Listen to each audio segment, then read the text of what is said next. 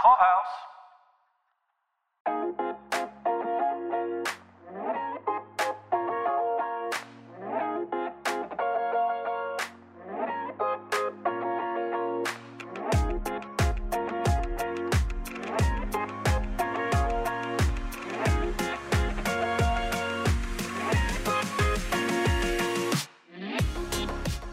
Welcome to Decorating the Set from Hollywood to Your Home with your hosts, Beth Kushnick and Caroline Daly.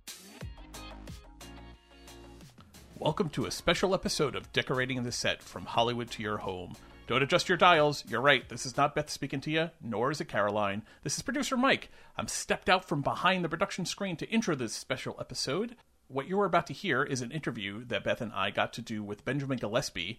Ben is the owner of and the artist behind the custom lighting design studio Ovuud. He's an amazing artist based in Philadelphia. Take a listen to the interview. We talk about how he gets inspiration, how his un unusual and, and non-traditional path to becoming a designer went and how he got to be where he is uh, how he combines uh, all of his wood texture fixtures with cutting edge led lighting why that's important how his business has changed with the revolution of led lighting how his business changed through the use of social media especially during the pandemic it's it's a great interview. Ben was really kind to give us so much time. I told him we would only need about 45 minutes. We ended up keeping him for almost an hour and 20. He was really really great. Uh, so take a listen to the interview now. This is Beth and Mike, me, sitting down with Ben Gillespie. Caroline was sick, so I stepped in into her shoes for her. Shoes I could never hope to fill, but there you go. Uh, so take a listen now to our interview with Ben Gillespie. One note: my setting was weird on my microphone, and so my sound in this interview is going to be off, and I apologize for that. Unfortunately, I did not catch it until the interview was all complete, and so there was nothing I could do with it at that point. But Ben and Beth sound great. They're the real stars here. Take a listen to the interview, and uh, we'll talk to you guys next week. Thank you for listening. Joining us today is Benjamin Gillespie, the owner of and artist behind the custom lighting design studio Ovuud. Ben, thank you so much for joining us. We're so excited to have you on today. Yeah, thanks for having me. Ben, we're so glad that you joined us. Uh, you didn't take the traditional path to lighting and furniture designer. Tell us a little bit about your journey to becoming a curator of custom lighting fixtures. Diving into this world, the design world, I, I mean, honestly, I can think back to when I was a teenager, deciding on what to, to study in undergrad, um, you know, approaching the college years. I've always had an interest in working with my hands, always had an interest in I, I want to say design, but it, it, was you know nothing formalized. But you know when you're 18, you have to make a decision. You don't. I'll, I'll just speak for myself. I didn't really know what I was doing. Uh, I was good at math and science, uh, in addition to being good at more of the design realm. And I was actually leaning towards architecture, but I got some you know advice from friends and family that had suggested engineering I made a decision when I was 18 to, to study engineering. And there's also kind of a, I think, of a disconnect with what a lot of people think engineering is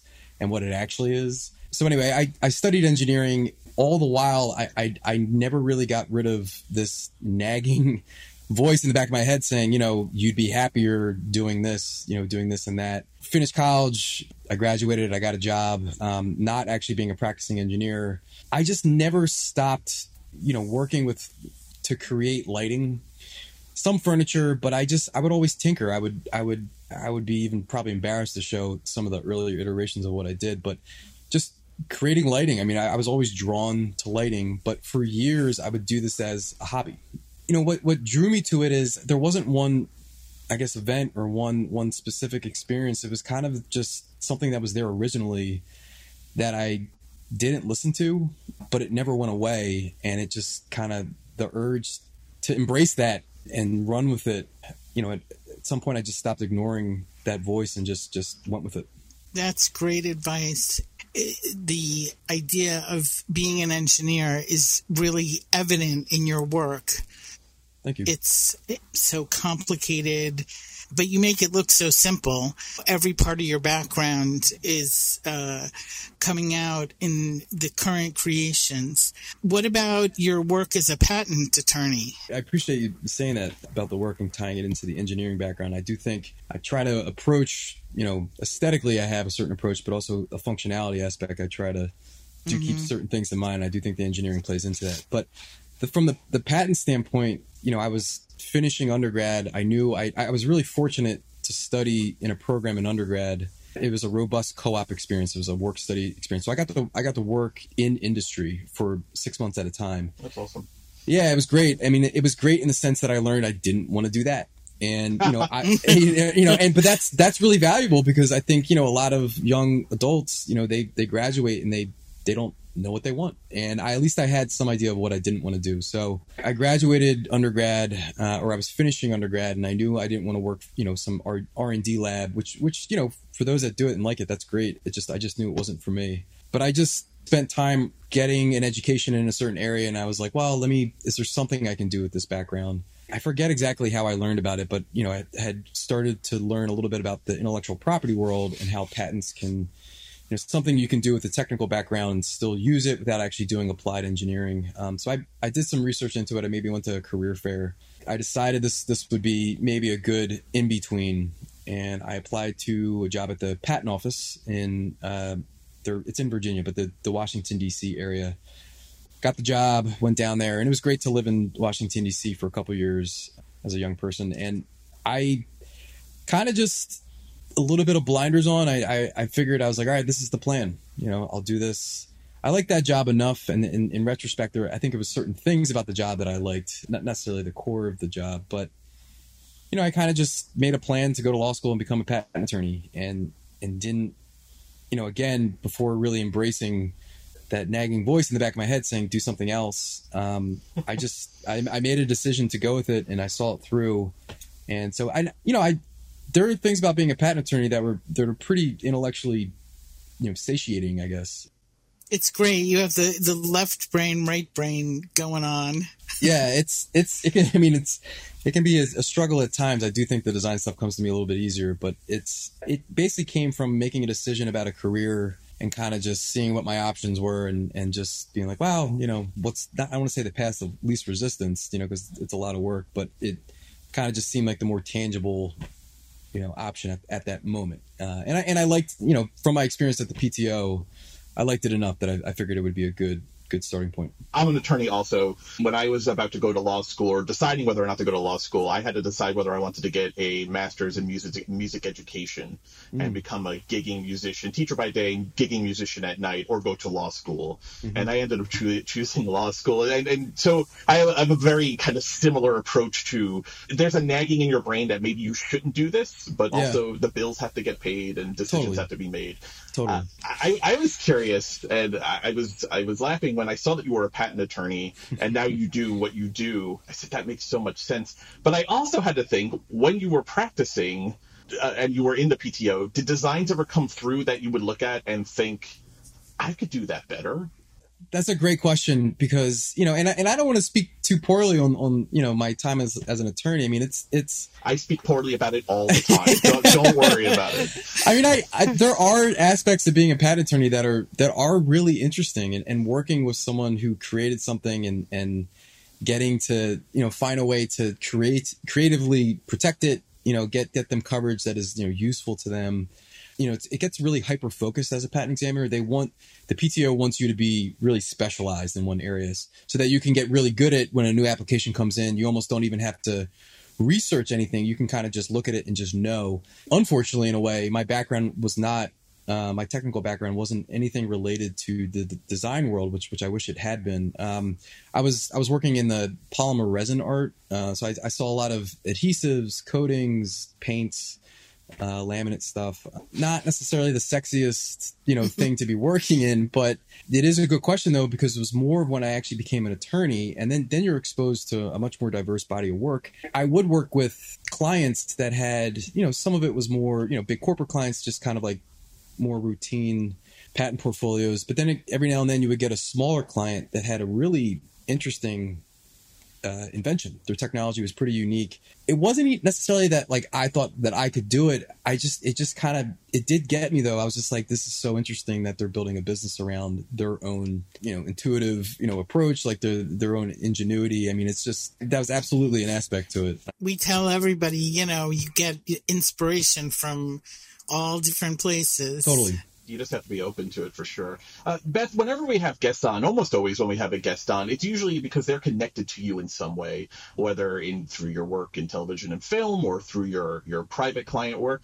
When you mentioned Ben, I didn't know your relationship at all, so I the listeners definitely want to know. I think, how do you know Ben? How did you get to know Ben? It's a new working relationship, and I'm thrilled to bits about it. Same here.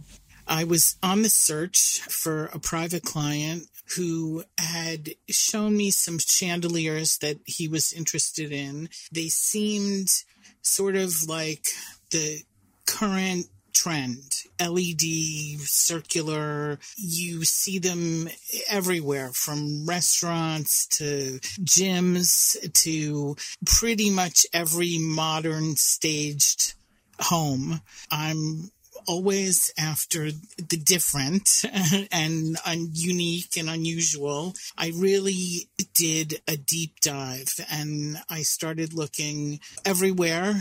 I hit up my friend Scott from City Knickerbocker, former guest uh, of the show, Scott Learoff. Everyone knows that lighting is is one of my all-time favorite things and he told me about Ben. For this particular client and this particular project, I did such a deep dive. You know, I was in a situation where I was lucky enough to be able to hire Ben and my client is thrilled. It's, it's more than a lighting fixture. It's, uh, you know, a focal point of the apartment. It's a work of art.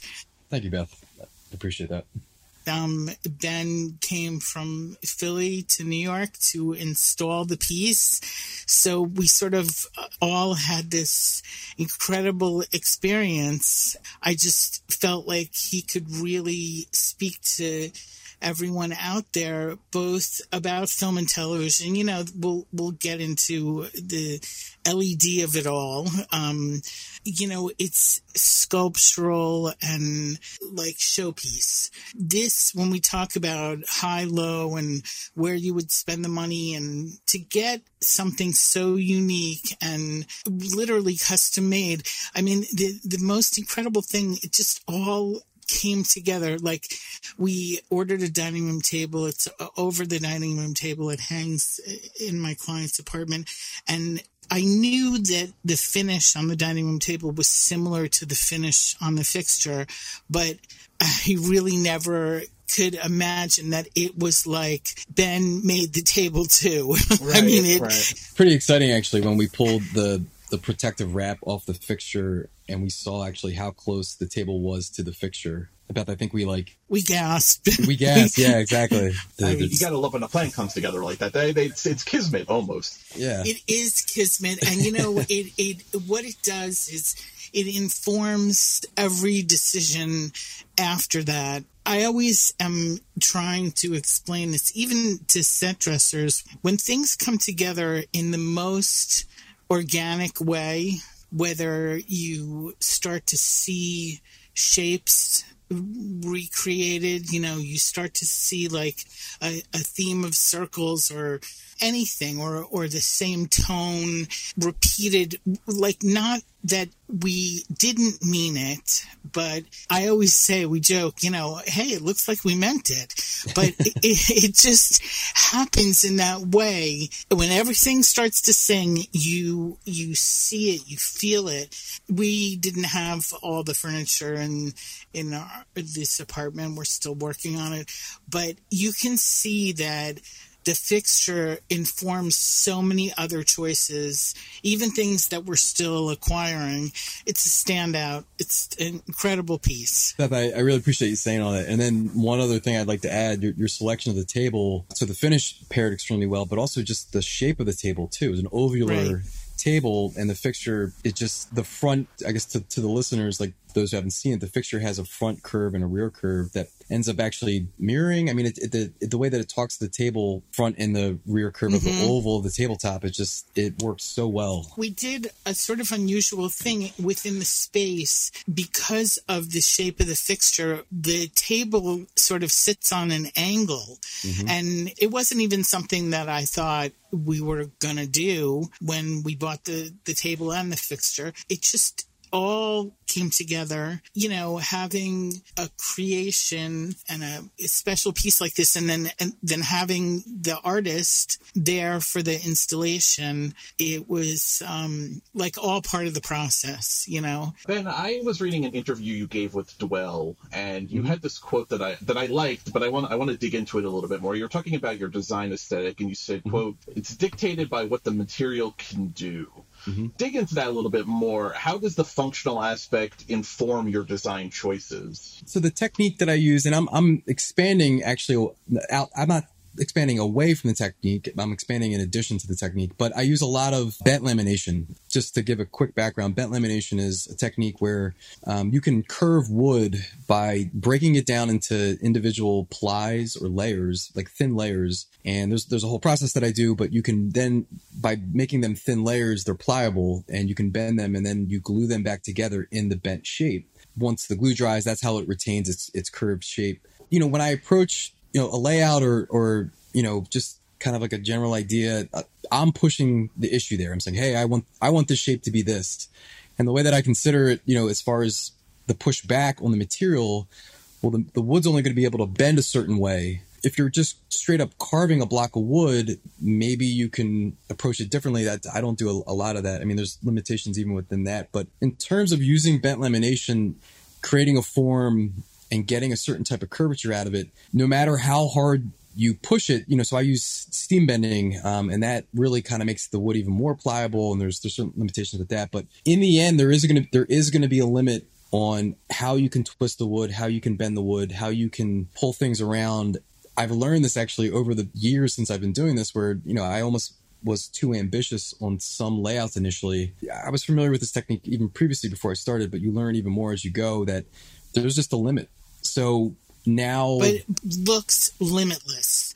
I mean, the the look of it and what you've achieved makes everybody really look at the piece like a piece of sculpture and think, how the hell did he do that? I, I, I appreciate that. I think that's part of probably one of the funnest aspects is knowing what the limitations are and still kind of pushing it as far as you can to get it to be something something where that that's the reaction. I do think the material dictates some of the shape. Just just to give some credit to you know, I, I think there is a, a baseline that just knowing how a board of ash will bend in this grain direction, I have to give credit to the material to a certain extent, but then it's it's knowing how to manipulate that in the right way. If we were to dig into your past, would we find a, a, a deep hole that's full of of, of splintered wood and, Oh, and shattered boards that just I've- didn't agree with you on how they should bend and fold? You, there, there could be like a third of my shop could be could be filled with stuff like that, or at least at least at least at one point it could have been. I, I'm heavy, heavily relying on social media. At least I was previously to build the business up. And I was thinking about doing an entire post on just the failures. I mean, it's to not to get too much in the nitty gritty unless, unless everyone wants to hear it, but there's a certain type of grain. It's like a cathedral grain on the on the board that looks really good in my opinion, but it bends terribly. So it's yeah. So if it's now you have the aesthetic, and if you, if you finish it, you know it's it'll have this beautiful like cascading grain. But I know that if I need to get really crazy with the bend, it's gonna the grain is essentially gonna just a single board can delaminate. That's happened to me a lot actually with like really complex bends. I'll be I feel like I'm like ninety percent there, and then all of a sudden I hear like and I'm like Oh, I, no. I, I start yeah I start screaming in, in the shop, start cursing, and then it, it'll snap and break, um, and I'll have to re- redo the bend. my son took a wood shop course last year and his teacher did a whole section on salvage wood basically failed wood projects that they were then reclaiming and then making into like giving it new life based Oh, on the imperfections and the broken wood pieces of it. So That's i don't know if you ever get bored for it you can always open up like a secondhand shop of Totally. you know re- reclaimed wood projects. Totally. I made, I made this one into a cat. It, it was supposed go. to be a lamp but now it's a cat wood thing. Even have it be a lamp as is, you know, that could be part of the uh, part of the story behind it. i love that So we know that your pieces are all designed by hand. What's the process? What do you, where do you start? Is it the size of the piece? It's a oh man, I love this question because it's previously I, I, saw it as an advantage and also a, a disadvantage in a way. I you know having not gone to a formal design. I, I, don't think you necessarily need higher education to, to be good at something. I mean, that's, but I think higher education can be really helpful in refining a process, teaching kind of like people have figured this out over the course of X amount of years. Like, this is a good way to do it. I, am an extremely visual person. I can just think of ideas. I, I rarely ever sketch things down. I'll just have the idea come to me and then I just start building it. Mm-hmm. Um, previously, that's exclusively how I worked, and it's great for prototyping with the expectation that your prototype is going to be extremely rough, which most prototypes are, I guess. But there's a lot of follow up on, on troubleshooting.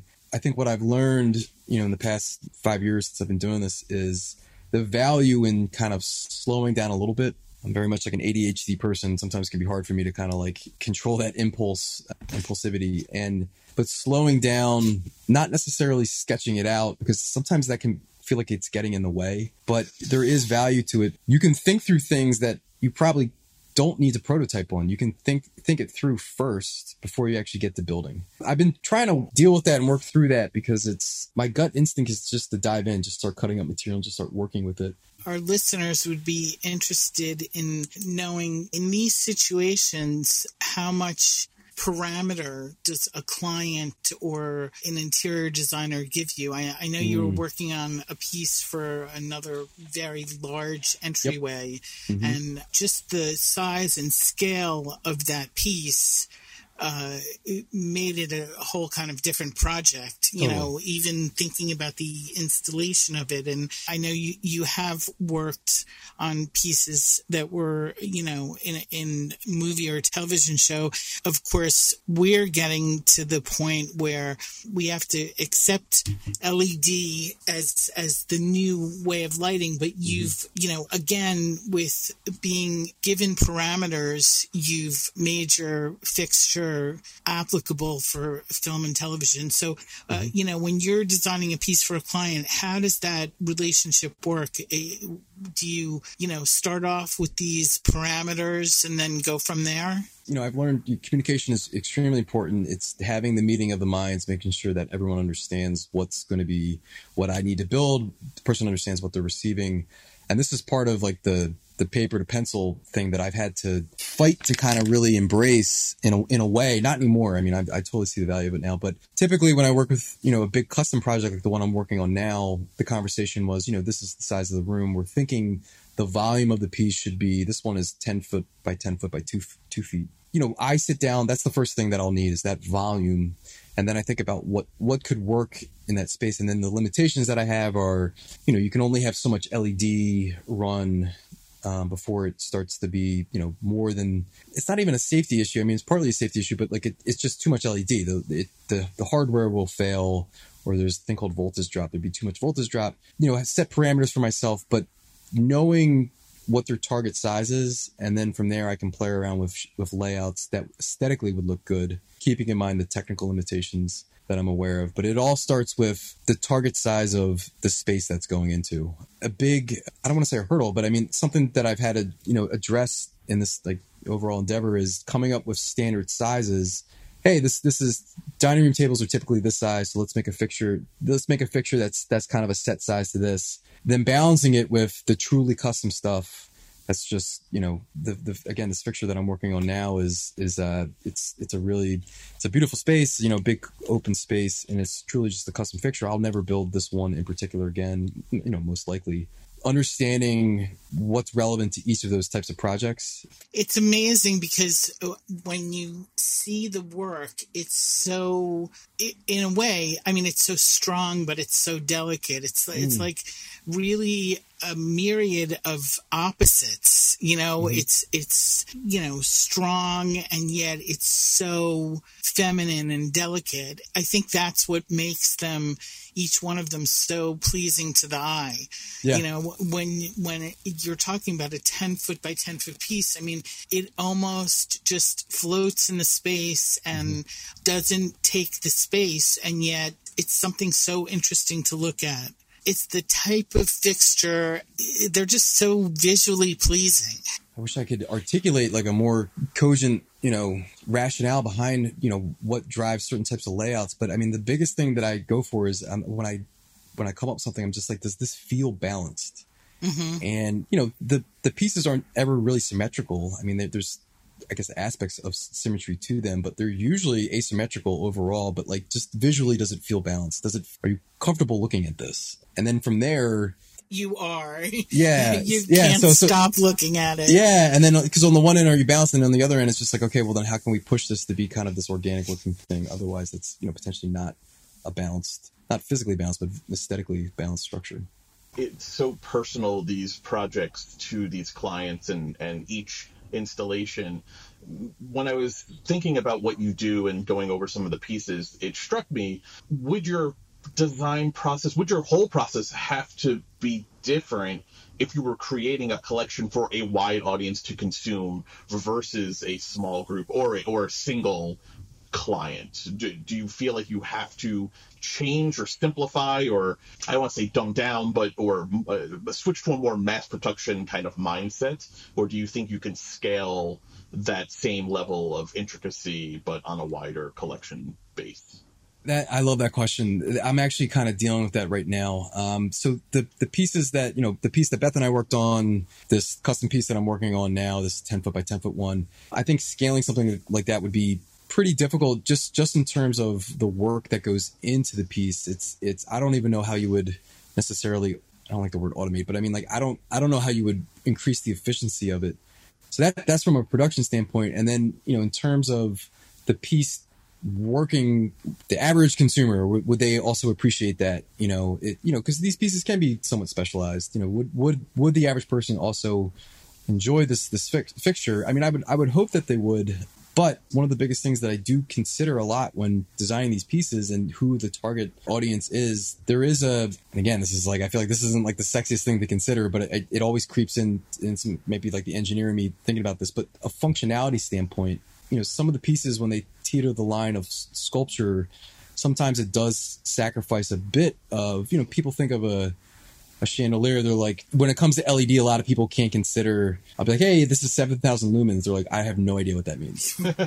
you know, and it's even for me, I'm just like, I have, I have like a, I have a calculator that I'll use. I'm like, oh, that's about, you know, four 60 watt bulbs or something. Um, oh, that when I go to the, when I go to a store and I buy bulbs and it, it has lumens, I said, where's the wattage? Is it, yeah, is, exactly. Is 60? Is this a hundred watts? That's what I understand. Exactly. And to take that further, what makes it so difficult with LED, and this kind of gets at, at your question is that LED LED can have a raw lumen output, but the or what's really controlling about LED is unlike a standard incandescent bulb that glows 360 just around the room. LED is directional. Even if it says it's putting out a certain amount of lumen and they equate it to, you know, a 60 watt bulb or something, I have found it's still not the same. And the, color temperature is the color the temperature. Same. Yeah, so it's it's not an apples to apples thing. So so therefore you do have to be way more mindful in how it's being used and it does. It, it impacts how you use layouts. I mean, I have certain fixtures I've gotten interest on that I have to have discussions with the interior designers saying, Hey, I just want you to know this is how it's going to impact, you know, don't expect it to have this functionality in, in, a certain extent, you know, to a certain extent. And it's, it's the conversation then shifts. We probably shift to a different fixture. And we all know it's my reason for hoarding incandescent bulbs in my dishwasher. Um, well, but, well, Beth, I wanted to ask you though, because based on that that non-standardization potentially of the LED lights, how I know I know you don't like to necessarily use LED lights versus incandescent in your work, but sometimes you have to. How do you, as a receiver of this kind of work? How do you make that adjustment? Or can you make the adjustment if, if, you're receiving it for a private client and maybe the light is not hitting the way you would think it would in a room? Or if you're on a set more germane to our show yeah. uh, how how do you account for that? If you were looking for a let's say a, a 40 watt you know mm-hmm. a, a, like very low light or or something more bright how do you make that adjustment on your end well for film and television still we're in a situation where LED is a no-no. The Thank God. the- well, you know, there there really has been great strides made, and you know, the reason why it's a no-no is because it vibrates on on camera. Oh, okay. The problem now is that with the supply chain issue, with things changing, and with a lot of my job happening by shopping online, you can't believe. I mean, just finding a simple fixture with an incan that takes an incandescent bulb of any kind, whether it's a lamp for a baby's room, certainly anything like in an office, there all the fixtures are LED. And, uh, mm-hmm. you know, I've always worked closely with the DP, with a gaffer, director of photography, and with a gaffer. And as a set decorator, I work with a rigging gaffer um, because I'm mm-hmm. usually advancing the company, and the rigging gaffer is sort of there for me to pre-light and um, get the the fixtures, the practical fixtures on set lit. You know, where I can, we uh, rewire things. You know, where I can take out the LED and or get the LED dimmable. Then we can use it on set. But I'd say in the last few years, the bulk of my work thinking about lighting, which is uh, paramount to me. Uh, you know, on, in dressing a set, I really have to consider what we can do. Like Ben designed a fixture that was used on a set, and their electricians, you know, rigged it with the proper dimmer and made it made it work. You know, for private clients this whole concept of lumens uh, and what the numbers are honestly, I'm still learning. I'm, uh, you know, that I'd say is really um, an area where I still have work to do, and uh, I'm working on it currently. I just went to buy sconces that are for the same client, and it's so hard to do that translation and to you know like I, i've always known what a fixture would look like but i don't really know now with LED. So mm-hmm. it's a it's a process. It's a new And- world. And to add on to that, they have LED bulbs that are kind of similar to the ink. Yep. Just just the, and then there's LED strip, which is that's primarily what I use. And even with that, like each one can have a lumen rating that can be the same, but even they're being used differently because LED strip is very directional. The lumen rating is not what controls anymore. There's it's very I, I intimate to love it because it can allow an artist like Ben to create what he creates. Mm-hmm. But you know, in the real world, I wish that we were all having incandescent bulbs. You know, Mm-hmm. yeah, uh, I think that the wrong color temperature. You know, you could do your whole house Mm-hmm. renovated or a new house, and you know, you walk into these places with tall ceilings and vaulted ceilings and beautiful spaces.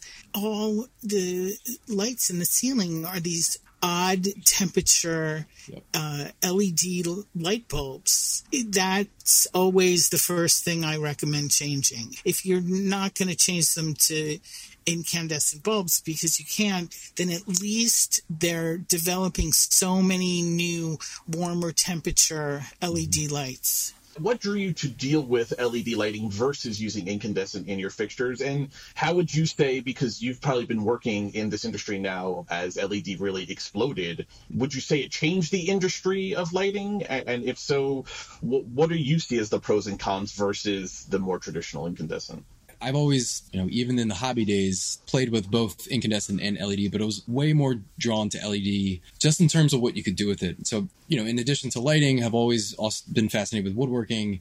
So, just from a safety standpoint, being able to embed LED into wood so intimately, which was like kind of a driving force on like the design aesthetic of what I'm going for. To Beth's point, like I, I couldn't do that with incandescent because it's a safety concern. Um, and it's the heat exactly. You know leds get warm but th- they'll never approach you know an unsafe temperature. And uh, at least at least in that application. That was a big driving force knowing that i could safely do it but also strip lighting in particular. I've always been drawn to these you know creating a curve form um, and then having you know an led follow that curve. So that that was kind of what immediately drew me into it. And then to your point just now, I think there was a little bit of synergy going on that the timing was really good for me because I had been doing this and then suddenly LED started to get really good. Maybe not from a film standpoint, but for like residential applications, they started to get a, lot better than they were in, in the 2000s. Suddenly they're starting to be cheaper, the CRI is higher. Well, you can tell that it's gotten good because it's literally taken over the market.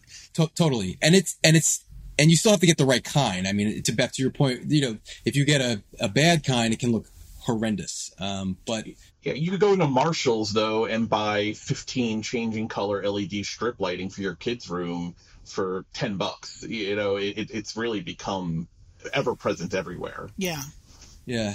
I guess one other driving force I see with the LED is in how it changes how lighting is being designed and being used in the home, at least. You can design fixtures differently now because you can kind of anticipate the LED I use is is it has a lifetime warranty. It has a minimum rating of uh, I think it's fifty thousand hours. So you know, if, let's say you're using that four hours a day, that's that's you know decades worth of use. That changes now how you can consider something versus if you have an incandescent driven fixture where you know you're going to have to uh, maintenance it much more frequently. You still have to be able to maintenance the fixtures. I design all my fixtures to be maintenance. They come apart and you can pull the LED out if needed but I do think it changes how you can design a space because now you're more limited in some some areas and Beth like touched on that in color temperature and you know maybe the flickering which does happen but you also are opened up in the sense that you you kind of you can use this with you know just set it and then forget it for potentially 10 15 years i think it's also changed it's fostered a whole new design element. Mm-hmm. Really, before this, without LED, certain fixtures weren't made, as Ben I, said. I totally of, agree with that. Right. So it's it, now you see this like plethora of contemporary lighting that is everything from standing lamps to sconces to hanging fixtures that are really driving spaces all mm-hmm. different kind of spaces like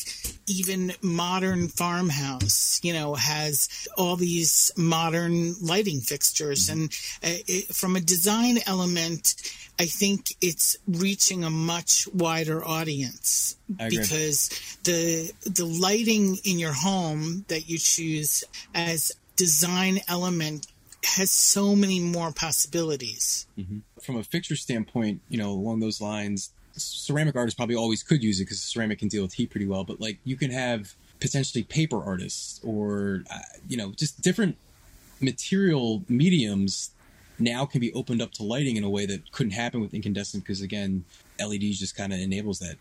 So we're going to have to catch up in the film business. Yeah, as you as you mentioned, I did work on that one project. They, I think, I created the fixture, and then they had someone in house. They they swapped it with a certain type of. I wasn't familiar with this, but a certain type of LED that does not flicker on. Right. Yeah, it's on, a certain dimmer. Exactly. Uh, yeah, that that must have been it technology will always find a way. But but I want to I want to go to the other part of your fixtures, the, the wood aspect. Reading up on Ovuud and your work, I saw that you use all locally sourced materials. Mm-hmm. It, the fact that it stood out to me made me uh, wonder: is that important to you? If so, why is that important to you? Probably the most important aspect is using the best material. Um, so if if you know if I was in a location and so I do a lot of steam bending, and uh, for that, uh, I use ash as my primary wood source, which is actually pretty tragic. Ash is currently dying off in North America. There's a beetle infestation that's killing off all the ash. So they, they say ash is going to be gone in, in five to ten years, potentially even sooner. So I was going to make a Ringo Paul John joke, but I'm, but I'm, gonna, I'm not going to. I'm, I'm, I'm, gonna I'm gonna I'm gonna restrain myself from doing I, that. I, feel free. you know, I'm, I'm ha- I would I would be happy to hear the joke. Um, You're always blaming us for your ash problems. it's funny. The either ash or oak, uh, and there's there's fortunately there's enough oak to, to supplement, but ash takes stain extremely well. Uh, red oak is red, and white oak is just a different kind of different beast. But if I was located uh, located in a place where ash and red oak were not readily accessible, I wouldn't take a local resource. I would potentially have the best material shipped to me. I'm I kind of got the best of both worlds. It's I do value being able to support uh, local material resources while also getting Pennsylvania is a really good location for sourcing ash and oak. Actually, the best of both for me. But I, I do think it's it's a little bit of a balance. Well, that kind of leads me to my next question, though, and this again just going towards your what inspires you, whether you're maybe consciously or subconsciously, is being being in Philadelphia and and having your studio there and working there. Does that influence your work in any way, shape, or form? Because there's definitely a feel to your pieces. If you look at enough of them, they're you know Scandinavian maybe comes to mind, or or mm-hmm. you know some, something very modern feeling.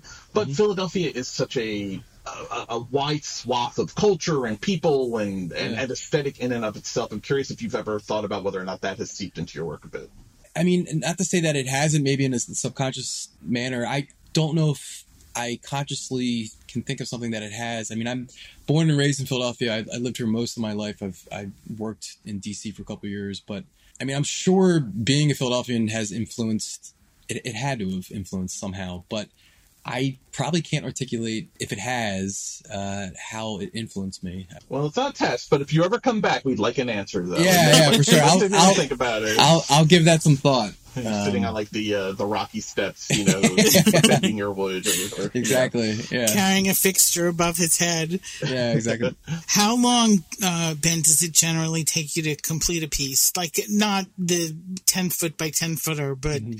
you know, an average size piece it's been a while since I've been able to just, you know, I feel, and I feel really fortunate to be able to answer this way. Uh, it's been a while since I've done just one order at a time. Um, but if, if I was going full blast on something, just totally focused on it, a couple weeks at least. Um, it is a really incremental process. It's a slow build up. Not to say that it couldn't be streamlined a little bit, but I, I just a lot of care goes into each stage. So it's, it's it's at it's at least a couple weeks, usually at least a month, and that's but that's that's you know some of the the faster work that I would have done. I mean, typical lead times I I give around I mean at least two months. Um, I forget what we what we ultimately did. I mean, it was for us. It was it was at least it was over two months. Um, yeah, it might not be working on a movie schedule or a TV schedule, yeah. but when it's a showpiece, you got to be patient. Yeah, yeah, for sure. And also, I mean, people should understand you're you're not walking into a factory with a thousand people. It's you. Yeah, I mean, it, right. it's you. So yeah. there, there's an expectation there too that yep. it's uh, it's part of it's part of what you're you're getting with the product. For sure, and it's it's interesting. I mean, I, I honestly, it has been a little bit frustrating at times to get interest from you know potential you know partners to work with, and I haven't been able to give them a lead time that would work for their their project. Um, and you know, no harm, no foul, in turn, or no no bad bad blood or anything. It's just like I, I need something faster. I am actually working to to to create a secondary line. I've I've invested in like different tooling that'll allow me to kind of generate work faster. It's going to be a different process though. It's not going to be this bent form. It's still going to have a lot of curved housing to it, but it's just a different way of making it. That'll yeah, you got to knock off yourself.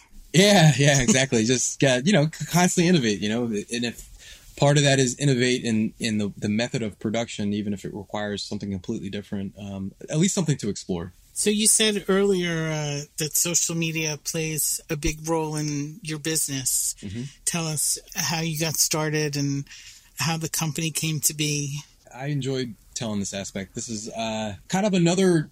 You know, we were talking about the the the good timing of to get into this when LED was kind of having, you know, an explosion in quality and availability. I also think I got started and decided to make a social media presence at the right time. I didn't, you know, Instagram came around I think like 2010. You know, this this didn't become a formalized endeavor until around 2017, 2018, I think. But I had made an Instagram account for lamps, um, and I was just, you know, I'd post once every like six months or something being in Philadelphia, not being in New York, if you're trying to do this level of design, I think, you know, being in New York is really advantageous.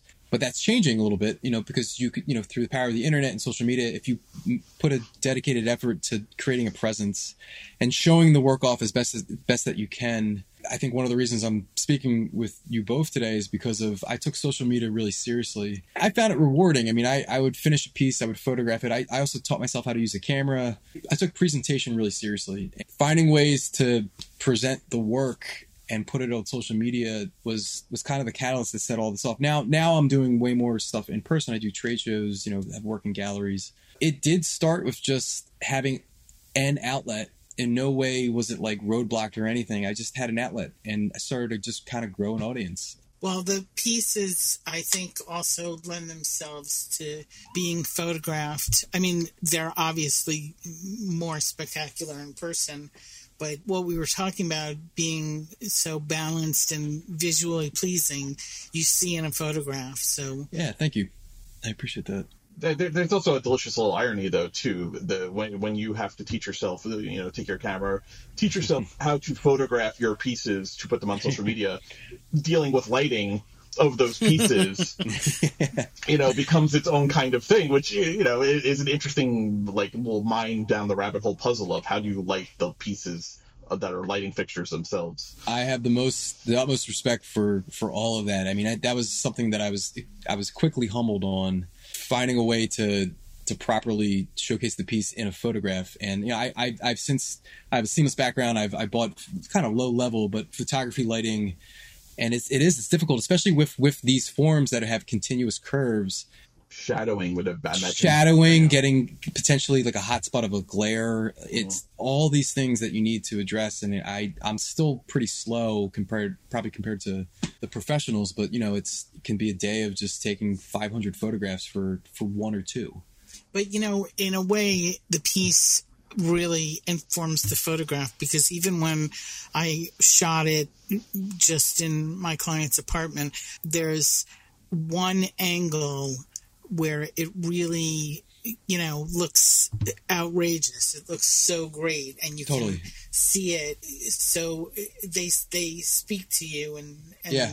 tell you come over here and yeah shoot, shoot my good side over totally. here which which by the way another reason i was so happy with the position of the table that was selected because in pairing the the lamp above the table, I think I feel like we it presented one of its better sides. It, it was a high traffic position, so you're always going to yeah, see that side. Exactly, like you walk into the room and there it is. Mm-hmm. It's it's really it's thrilling. Our listeners love practical tips, and so I feel like it would be irresponsible of us having a lighting expert like yourself Ben on the show if we didn't ask you what are the best tips for someone that's going out to buy lighting fixtures from their homes, whether it's overhead lighting or, or lamps? What what should they be considering about when you're when you're meeting a client for the first time and, and at that very beginning of the process? Mm-hmm. What are the concerns that they should be thinking about? The things they should take into consideration from mm-hmm. from your mm. point of view? That's a great question. Uh, I think the one of the first questions I have is how much heavy lifting are you expecting this fixture to do? So I offer more sculptural pieces. If they expect that the, the chandeliers to do heavy lifting, I'll push them more in the direction of like the woven, what, what Beth and I worked on as compared to some of the more just purely artistic pieces, which is that can go into an environment that has a lot of secondary lighting. Um, maybe they have you know soffit lighting or cans in the ceiling. Uh, so that's that's one of the first things is is how essentially how bright do you expect this thing to be? It's really about place. And, you know, we tell everybody to consider how much you know you're depending on that fixture for mm-hmm. practicality mm-hmm. yep. and also where it's going to be if it's a dining room fixture you should think about the shape and the dimensions of your table yep. we added actually some really plain sconces in this dining area that we're doing because light the actual getting some more light was mm-hmm. an issue. So I think the most important thing to do is to think about where the fixture is going to hang. I'm always a, a, fan of not looking into a bare bulb, you know, mm-hmm. totally. um, but but considering, you know, looking up and and what are you looking into mm-hmm. um, and the direction of the light you know mm-hmm. um, is it mood lighting is it practical lighting yes. uh, you know exactly. are you doing your homework underneath it? Mm-hmm. Um, it does it need to be directional you know it comes up a lot when someone has a sectional sofa or, you know, it needs like specific task lighting to you know, really hit where they do things like read. There are some really interesting uh, new modern again standing lamps that you know have led in them led strips and you know can come up and over a sofa or be at the end of a sectional sofa and do a, a lot of good shining light on on what you need i i think it's really to consider putting lighting in air we always do on a set put lights you know, in bookshelves and in the kitchen, you know, mm-hmm. a shaded lamp, a little lamp on the countertop. Just keep adding fixtures. Yeah, I mean, I one of the I understand, you know, budget constraints for people, and and you know, just there's there's so many cons- considerations to be had. But one of the things that I personally prefer is the more you can have a balanced glow, it's it's just the room is just going to feel so much better. I mean, that, that's probably part of that's personal preference, but I do think to the extent that if you have one fixture doing all the heavy lifting, it's just it's great. It can light the space, but you're just kind of getting punched in the face. That's such a good way of looking at it. You know, layer layer the light, layer the shades, use it as a decorating tool. I think some of my greatest work on on sets is balancing that light and those shades. And you know i'm i'm so conscious that i never want a lampshade to be growing out of an actor's head. Mm-hmm. so um, different types of of fixtures. Beth, beth i wanted to ask you though because when when i was going through Ovuud's website and i was looking at them I, I was looking at them so often as as art as much mm-hmm. as a functional fixture. So, as an interior designer, or even if you were on set, is there a balance of for you to place a piece like like something Ben will uh, will have will have created a fixture like that, where you're using it for function, but there's also an aspect of balancing of it itself being a showpiece, right? So well, much lighting is functional. Yes. You don't want to see it; you just want the utility of it. But then there are things you don't want to hide something that like Ben has done. You want to right. showcase I don't a bit want though, too. To have anything fight with it. The rest of the lighting fixtures in this private client interior only complement the fixture because they're almost non fixtures. I would never take away from this kind of creation. In this particular case, the finish is black.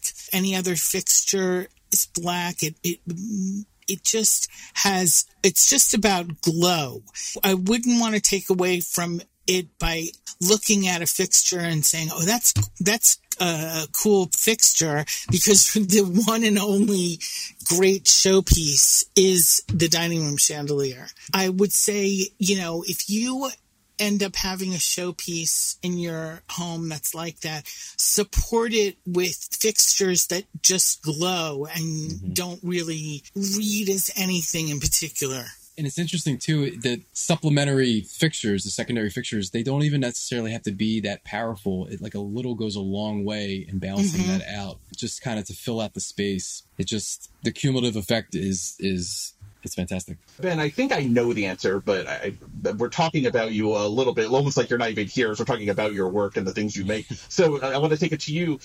Do you think that you make functional light first and art second, or do you make artistic pieces that give off light? It really depends. I mean, in terms of, I I, there, I don't think there's one one answer to that. It, it it's really what the goal is. So I, I have a piece in a gallery right now um, in New York, and the this this was designed specifically for the gallery. And one of the conversations I had with the gallery owner was, you know, can I go nuts? Can can I make this? Do can I throw functionality out the window? You know, ultimately, this is a lighting sculpture. This is a lighting piece. It does light the the space, but we decided to, to try this. That completely opened up the door to trying this new approach. And you know, there's there's certain refinements that need to be be done, but I think you can go that route of just saying I'm not going to worry about functionality. And I, I, have other pieces that that are like that as well. Does that excite you in a way that maybe just making a, a lamp doesn't? It's so exciting because it's it's I guess I guess I'm goal oriented in a way. Like I'm achieving a different type of goal, so the whole process is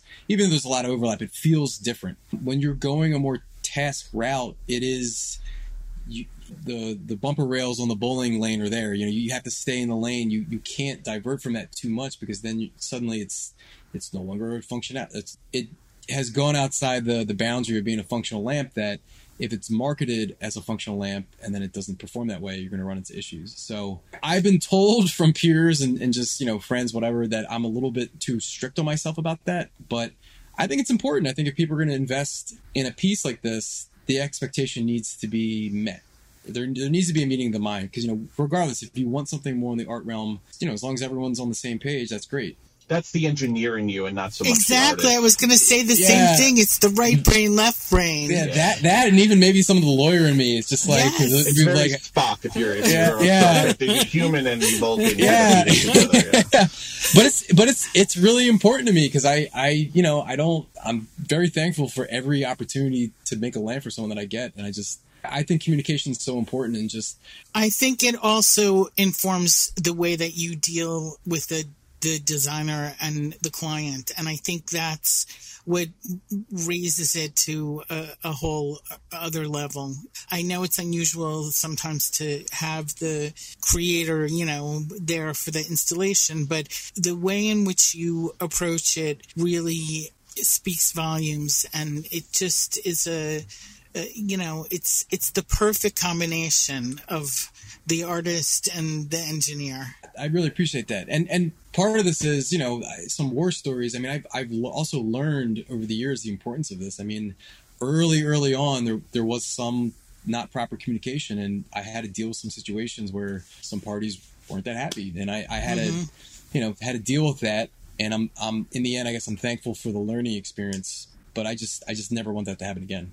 Ovuud does it have a translation? What does that word mean to you? I was i was happy to have the pronunciation on your website it's funny. I didn't want to use my name. I wanted a, a, pseudonym. This is the IP attorney in me. I was like, well, of course, I need something that would I could get a federal registration on the trademark for. So I I spent about a month playing with words, seeing what ex- playing with letters to create essentially just a fake word and I did a bunch of trademark searches. There was things that were a little too similar for the classes that I want. I eventually decided on you know this, and it was free and clear. And I just I just like these letters, I guess. And I, I played with you know different arrangements. And this um, it's funny because I, I I've had people say you know your designs you know they they seem Scandinavian. You know they they evoke that feel. I was at a design show once, and this woman from Norway came up to me and she was telling me how much she liked the name of the studio and how it like reminded her of like you know some some word from back home. But um, it feels like it. I went looking on translator.com. I was like, this is going to mean like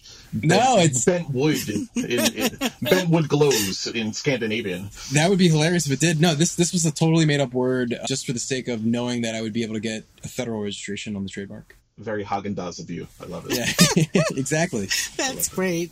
Ben, what's next for you? I know you're working on that very large commission, but are there any other designs that you're working on that you'd like to tell us about? Yeah, so I kind of touched on it briefly before, but I I invested in essentially this this large machine. Um, it's called a CNC machine, and I've been teaching myself computer aided design, and this is going to be a whole new approach. Um, I've designed some stuff with this at this point. Again, this is uses a different technique than the bent laminate. Bent laminate's not going to go away, but I've just a couple honest conversations with myself about how much work the bent laminate takes. I would like to still do it but not necessarily have it be the backbone of the business because it's just it's it's incredibly labor intensive and it takes takes a long time.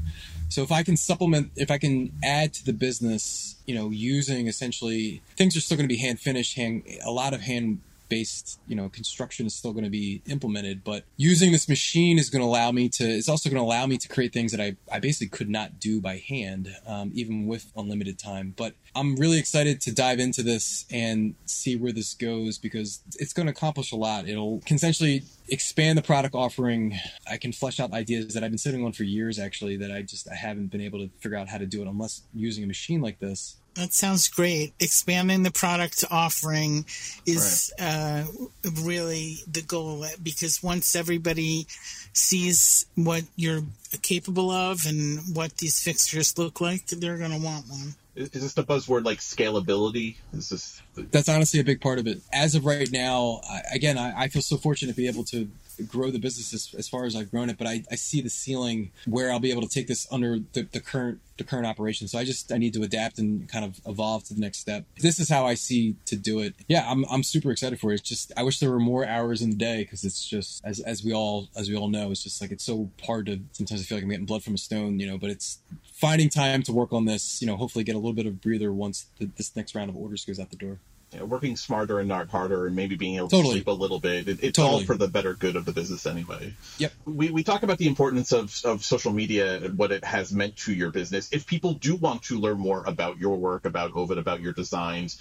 where can people find you online, on social media, if they want to reach out to you? Yeah, um, I have my website, ovuud.com